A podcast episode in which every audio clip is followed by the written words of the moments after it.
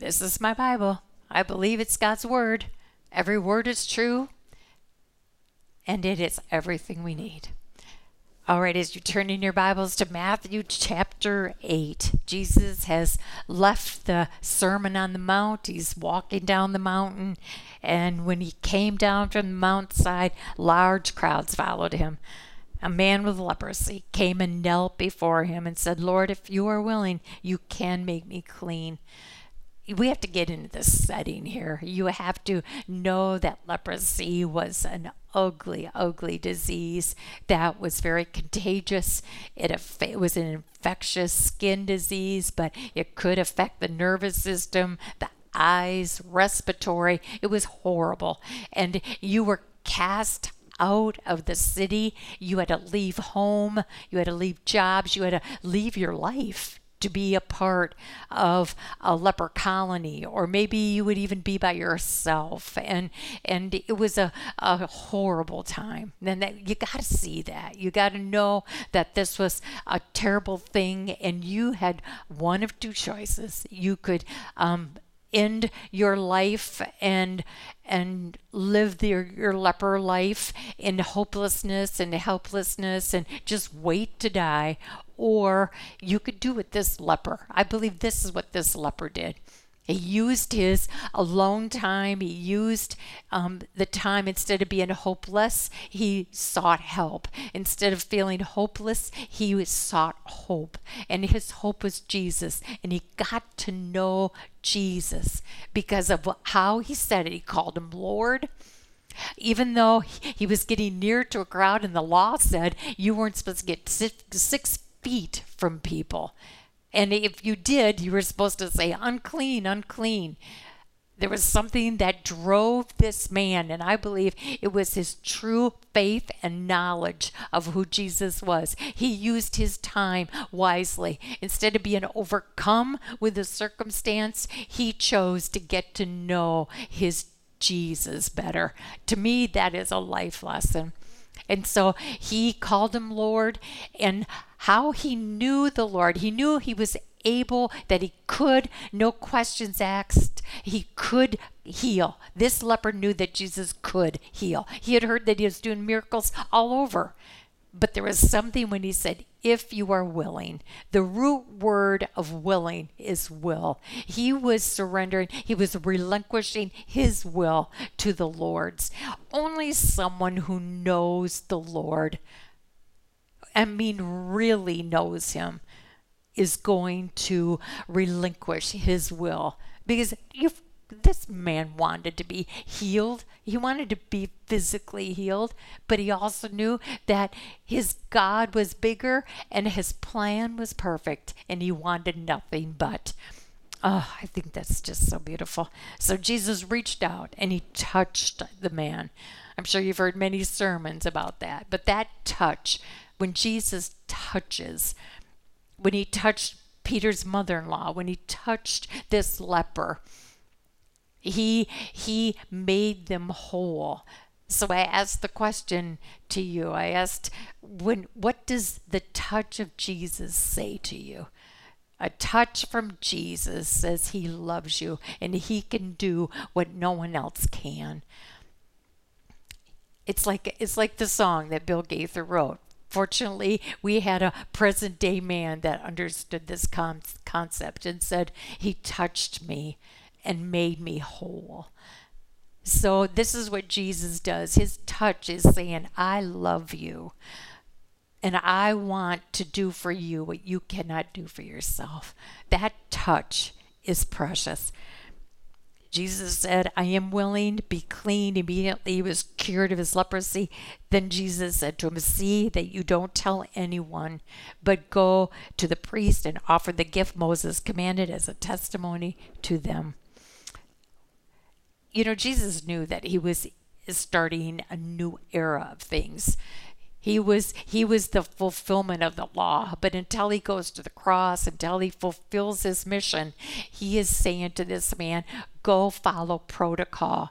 The law says you are to go to the priest. This is very rare that a leper would be healed, but if by chance that happened. They were to report to the priest first. He would be the one who then would give the okay for him to go back into his livelihood, to his life. And so Jesus says, now don't tell anyone. Now, at first I thought, well, that's kind of impossible. How do you not tell anyone? Everybody's going to know it, they're going to see it. But I think you have to take it in the whole context what Jesus was saying here. Don't tell anyone. Don't get sidetracked. And it's so easy to get sidetracked when you're excited. And and maybe, you know, he before you knew it, he would forget that he had to report to the priest because he was so caught up with his storytelling and how it all happened. And so, what Jesus was saying here is just do first things first, and that is go to the priest. And I have to tell you what I found. I didn't know what, what the gift that Moses commanded was. I didn't understand that before, and I used to probably just let it go. But I went searching this time. And this time I discovered that in Leviticus chapter 14, I want to read this to you. And if it isn't beautiful, I'm so glad I went searching. It said, And the Lord spoke to Moses, saying, This shall be the law of the leper in the day of his cleansing. He shall be brought into the priest, and the priest shall go forth out of the camp, and the priest shall look, and behold, if the plague of leprosy be healed in the leper, then shall the priest command to take for him that is to be cleansed two birds alive and clean, cedar wood, scarlet, and hyssop then the priest then takes one of the birds to, and kills the bird in an earthen vessel over running water. As for the living bird, he shall take it in the cedar wood and the scarlet and the hyssop, and shall dip them in the living bird into the blood of the bird that was killed over the running water. He shall then sprinkle upon him the leper that is to be cleansed seven times, and shall pronounce him clean, and then shall let the living bird loose into the open field. I know first sounds like hocus pocus, poof, but no, this is Jesus. This is exactly the picture of what Jesus did. You have one who's willing to shed his blood. This blood then covers the living bird and then this bird is let loose. It's it's it's set free. And that's exactly what jesus blood does for us. It sets us free. So this leviticus 14 command that moses said was required by a leper to a priest was still again the story of jesus and how you and i are set free because of the blood then, when Jesus entered Capernaum, a centurion came to him asking him for help. Lord, my servant lies at home paralyzed in terrible suffering. It's kind of the same principle. I don't know if this happened simultaneously, but but all we know is that when Matthew wrote it, he was trying to make a point. And now we have a centurion. First we had this this ugly, diseased, poor man. And then kind of like the outcasts. And then now we have a, a Gentile, a Roman soldier, who was a commander over a hundred men. He carried much power. And yet, this man, I believe, too, has already had the change start within him. Somehow, this centurion, even though he was Roman, even though he was a Gentile, had heard about Jesus and he chose. See, you make a choice. You hear the gospel. Paul says this in Ephesians you hear the gospel. You then have a choice of whether you're going to believe it or not. And even though it, the, it was so unusual for a Roman Gentile to hear Jesus and believe it, this centurion did. And because how do I figure that out? I mean, how do I know that his heart is changed? It is because of the way he he looks at his servant, his slave. This this servant is paralyzed. What good is he? he he's worthless. And if this centurion was hard hearted and didn't care, he would have just uh, got rid of this man. But instead, he has compassion and love, and he comes to Jesus because he doesn't want this servant suffering. He has a heart for this man. Instead of getting rid of him, he wants Jesus to heal him and he humbles himself. And look at he says, Lord, my servant lies at home paralyzed in terrible suffering. Jesus says, I'll go. I'll go and heal him. The centurion replied, Lord, I do not deserve to have you come under my roof. I mean, he knows he's a Gentile. He knows what Jews think of Gentiles. He knows he's not one of their kind. And so he doesn't even he doesn't even think that Jesus has to come because he, he doesn't even want him in his home because he understands where Gentiles stands with a Jew. And yet, I think it's even more precious to think that this man says all you have to do is say it. He believes that Jesus' word is enough. Isn't that that's another life lesson here? This centurion proved that you can get to a point in your life where you believe Jesus is enough and that his word is enough. And so Jesus is taken back. He's astonished, actually, the Bible says. He says, I am astonished. I tell you the truth. I have found not one person in Israel with such great faith and he's talking about the Jews, Jews who should have known, who have been in, in years and years of prophecy, and who have have been his chosen people. They don't even have faith like that. And so we have to talk about that word faith. It seems like no matter what Bible passage we are talking about, whatever book of the Bible we're studying from year to year, faith always comes up because it is the foundation you believe by faith. I believe that this chair will hold me up if I sit on it. But how do I know that the that the wood isn't rotten on the inside? That that um, it just is really um, just a sample, and that when I sit on it, that's just going to fall and crumble. You have to choose to have faith to believe that it was made right, put together right, and that it'll hold me up. Same thing with our faith in the Lord Jesus. You profess to say you have faith in the Lord Jesus. He can tell whether whether our faith is cheap and counterfeit and maybe looks good from the outside, but he can see whether it's the real thing on the inside. Is our faith real? And, and our faith when it's real proves itself by by how we handle our lives the way we look at life the, the way our demeanor is the way we look at our future the way the way we see how how much self takes over how much worry how much fear how much panic how much fretting we do. I don't think that faith and doubt can ever hold hands. I don't think that faith and yeah, but ever go together. I don't think that we can say, I have faith in the Lord Jesus. I, be- I have faith in his promises. I believe what he says. And then say, but no. And this, this centurion really showed great real faith, and Jesus loved it. Hebrews writer says that faith pleases him when we dare trust him, when we don't even understand it or like it. We sang today, Where he leads me, I will follow. You won't follow someone if you don't know him, if you don't trust him.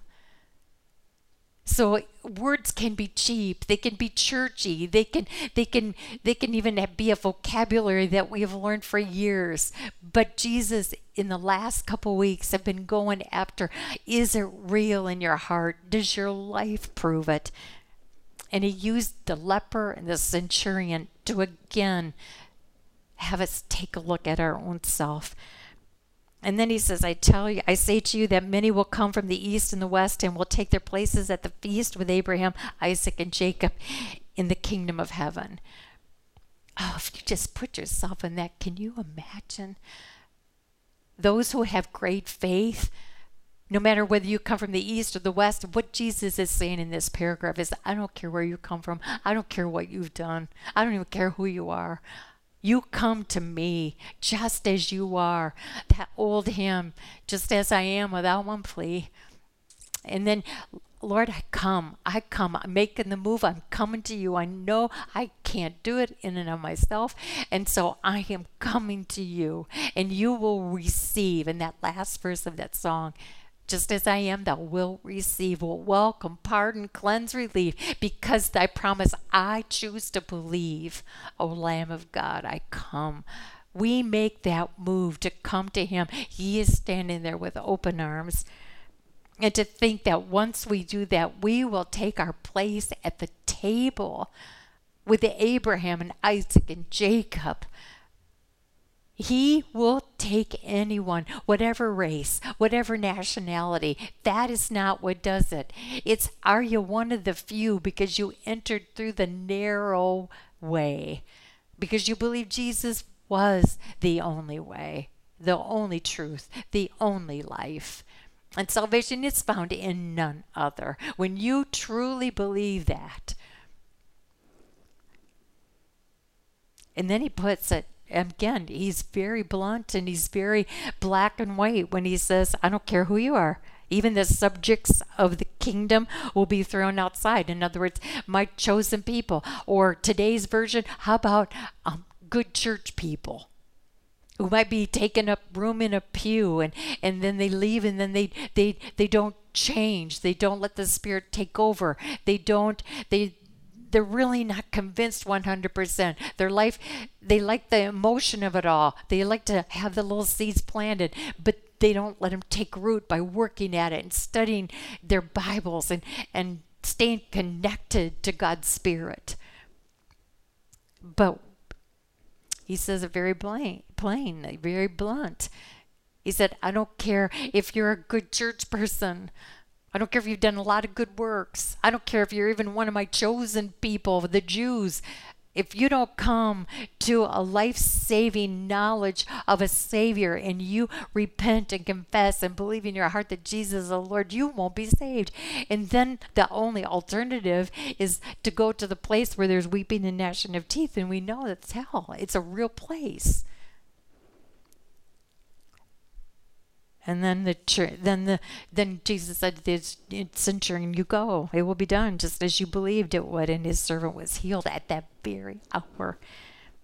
And then just two verses where it says, "When Jesus came into Peter's house, he saw Peter's mother-in-law lying in bed with a fever. He touched her hand, and the fever left her, and she got up and began to wait on him." I mean, she didn't need any downtime to recoup or anything. I mean, when Jesus heals, he heals completely. And what is a complete healing? Now, we know that Jesus has been doing physical healings. And it's because he knows that he needs to show people who he is. He needs a real visual to get them to come and to get the crowd so that he then can teach them the Sermon on the Mount. I mean, he knows how he needs to to transition into this new way. And so he's using a lot of of visuals. He's using a lot of physical miracles. But we know that he heals so many different ways. What is a complete healing? We're kind of like the leper where we we know that he can heal physically but sometimes he chooses not to heal physically. He will heal in another way. So, what does that mean? He'll heal in another way. James 5 talks about that all you have to do is call um, two of the elders and anoint with oil, and the person will be healed. Of course, as humans, we think of the human physical healing right away.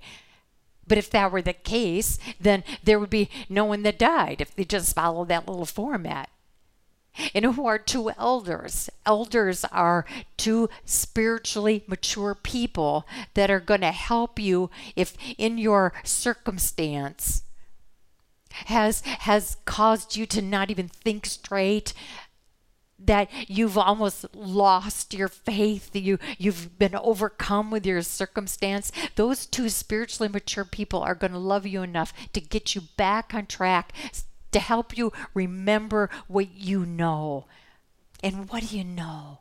That God's will is perfect, that he's got a plan for you. That before before you were even born he had ordained every day of your life. He knows exactly what's on the page for today. He knows exactly how many hairs on your head. He knows exactly how many days on this earth you're going to live. You and i will not leave this earth a minute early or a minute late. He knows and so these spiritually mature people are going to remind you of what you know of the Lord Jesus and all of his promises. And to me, that is complete healing when you lift your hands and allow Him, like the leper, to say, If you're willing, but I want your will. I want nothing but your will. That's complete healing. When you allow God to be God in your life and you allow Him to use you in whatever way He sees fit. Because one of the things to remember is that we are here for Him not for ourselves. And he can use our our death as much as he can use our life. Will we let the elder remind us that even though we walk through the valley of the shadow of death, we don't have to fear because he will be with us every step of the way. That's complete healing when we relinquish our will into his. When evening came, many who were demon possessed were brought to him, and he drove out the spirits with a word and healed all the sick. This was to fulfill what was spoken through the prophet Isaiah.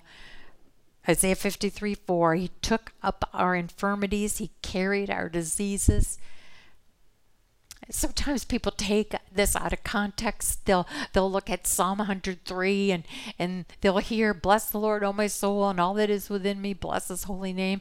Bless the Lord, O my soul, and forget not all His benefits. He heals all our diseases." And maybe you're the you read that somebody think, "Hey, I beg to differ."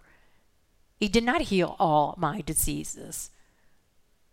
But then again, you are only thinking with your physical eyes, physical ears, even your physical mind. But when you are possessed with God's Spirit, you will have a whole new dimension of eyes, ears, and your mind will be transformed. And you will start realizing that is as big and as ugly and as awful as cancer is. There's a worse infirmity. There is a worse disease and that is sin. That is self. And He has come, Jesus has come to take by His grace and His mercy, give us what we didn't deserve. We're full of infirmities, we are full of diseases of sin. And He came to take that, to carry it for us. Keep that in mind the next time when our physical diseases seem to overtake us, that Jesus came and took the worst disease and the worst infirmity away from us. And when Jesus saw the crowd around him, he gave orders to cross the other side to the other side of the lake. And then a teacher of the law came to him and said, Teacher, I will follow you wherever you go. Boy, that was quite a statement. And that was coming from a teacher of the law. And as much as Jesus loved to hear that, we're, we know that sometimes the teachers of the law can be a little pompous and they can say to make themselves look good. And I think that Jesus wanted to make sure that this teacher of the law, who's used to fine clothes and he's he's used to having all the the you know things of this world, and I mean they they just um have the attention they have the awe of people they they have uh, so much of this world and so he says I just want you to know that foxes have holes, birds of the air have nests, but the Son of Man has no place to lay his head. In other words, when you follow me, it's going to cost. You might have to sacrifice. Things might change in a way that you didn't expect change. But I just want you to be aware he doesn't paint gla- rose colored glasses over our salvation or our our willingness to follow him. He says, "No, it is it's going to cost." But he also always says, but it will be worth it. I will see to it that the reward for your choice so outweighs your sacrifice. If you don't mind a personal illustration, about three, four times a year when we were on the road singing, I would have to be gone from a home maybe 10 days to two weeks at a time. And that's a long time when you have two little boys. Now, I had people who cared for them. I mean, I left them with people that I trusted completely. But there still was that, mm, like any mother, you don't want to leave your children. And so, whenever we'd have to do that, I can remember one instance in particular, the goodbyes were always so hard. And so we did our goodbyes, we said our goodbyes, and I remember getting into the car and I thought, oh, good, that's over, because I never liked that. And then all of a sudden, just before we backed out of the driveway, here comes a little boy out of the house. And I thought, oh no, maybe he just wants one more hug. And so I opened the car door. And Jason looked at me and he said, and you could tell he had been so brave, trying to open his eyes so wide that the tears wouldn't come. But he looked at me and he said, Do you think you can just let me have your Bible? Because then I'll feel close to you. And the last thing I saw through tears, through sobbing actually, was a little boy carrying, and I have a big Bible. And, and here was this little boy holding that big Bible to his chest, walking back into the house as Tom pulled out of the driveway. As we left on our mission, and I was crying. But I wish I could tell you all that happened on that two week tour. I, I have told you many times what's happened to that little boy. I mean, it is just amazing how the Lord has his hand and he will always win and the cost will always be worth it. But he does level with us and say, This isn't easy. But if you can continue and keep persisting and keep walking forward, I will guarantee you it will be so worth it.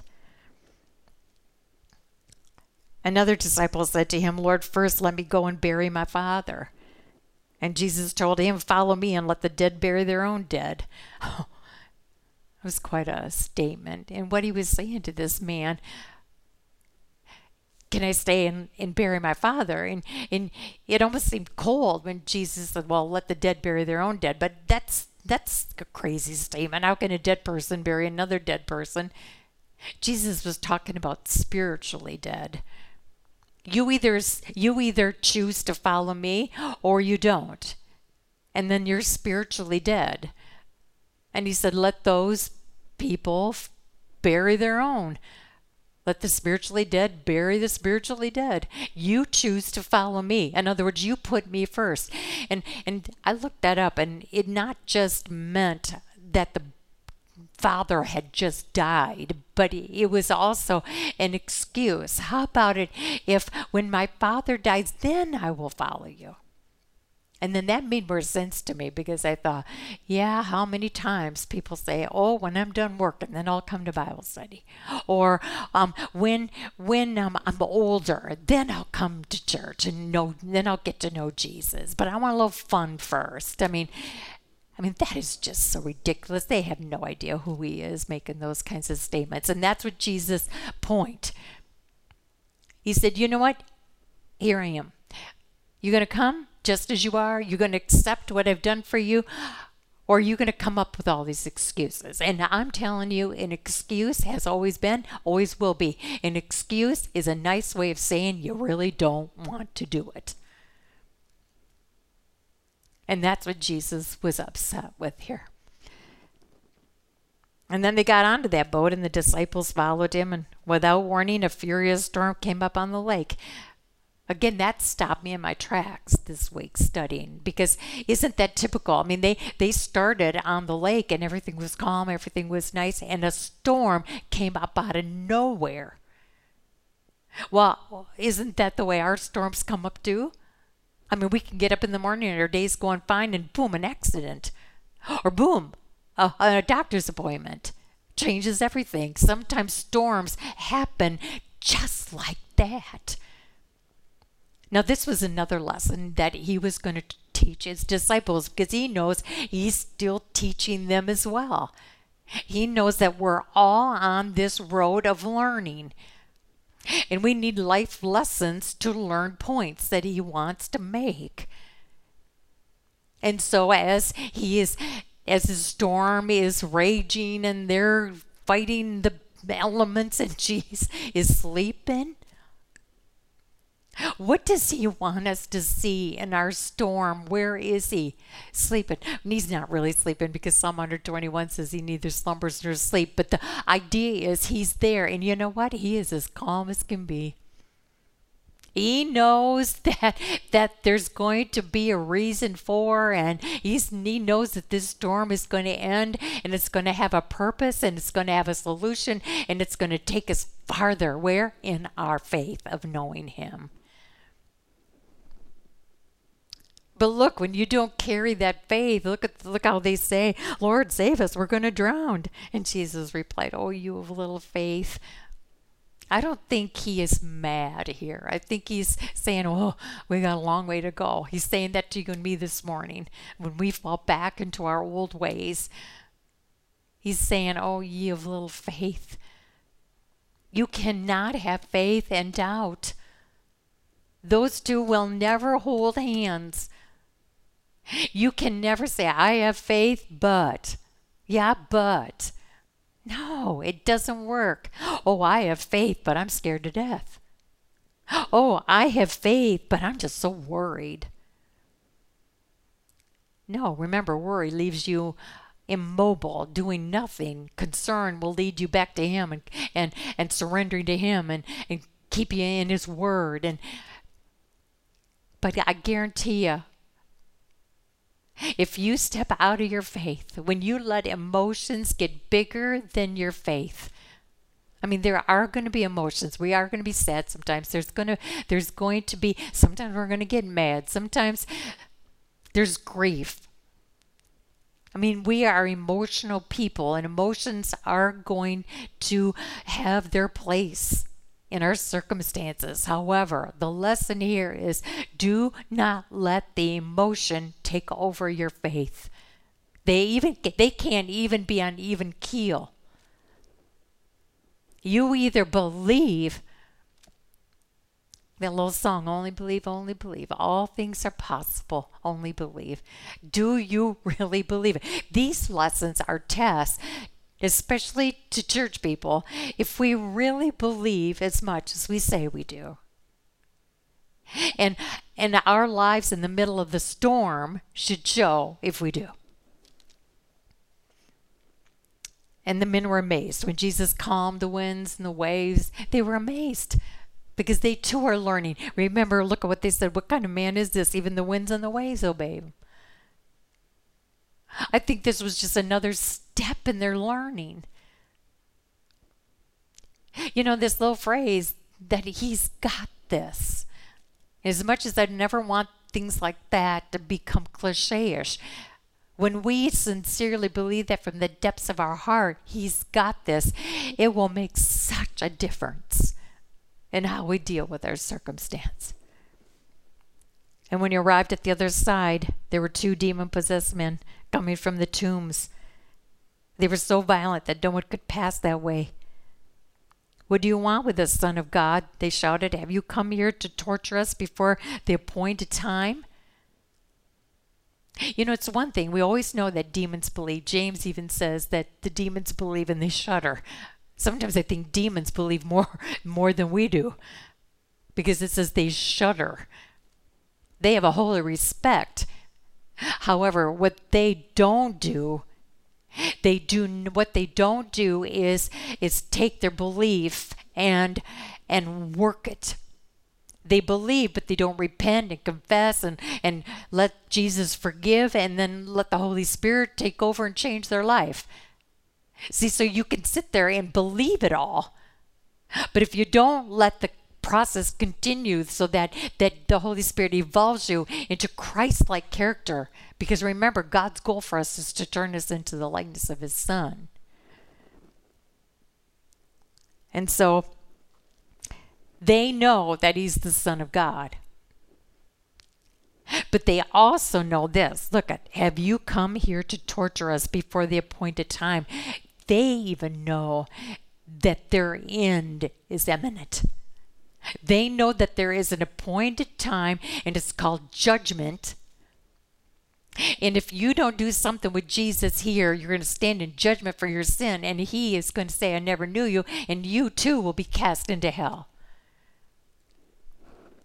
And so here, Jesus wants us to see this lesson that the demons they dare face the fact that that is a true statement. The end will come and then it will be too late. But there's so many today. Let's not talk about that. Let's just stick our head in the sand. Let's not talk about that. But these things have to be taught because this is reality and these demons, believe it or not, are teaching us a lesson here about facing up to reality and truth. In another gospel, it says that the demons say, Don't cast us into the abyss. Don't send us there. See, they know. And they don't want to go there before their appointed time. And so they, so they say, If you drive us out, then have us go into the herd of pigs. Well, that's exactly what Jesus did. And at first, my thought was, Jesus did what the demons told him to do. And I thought, no, when Jesus was tempted, he didn't do one thing Satan told him to do. Why would he do what the demons told him to do? But I'm telling you, this, just look at this. He knows exactly what those pigs are going to do. So they think that they're going to be safe in another body, even if it's just a pig but then they'll still remain. But Jesus knew what the pigs would do. And the pigs then would go in and drown. Jesus always wins. He always knows the better way. And he in here too, I think he's trying to say sometimes you think you know better. Let me tell you, I'm gonna win. I'm gonna have my way with you. You're going to do it nice, or am I going to have to get? Am I going to have to get tougher and tougher and tougher because I am going to have my way with you?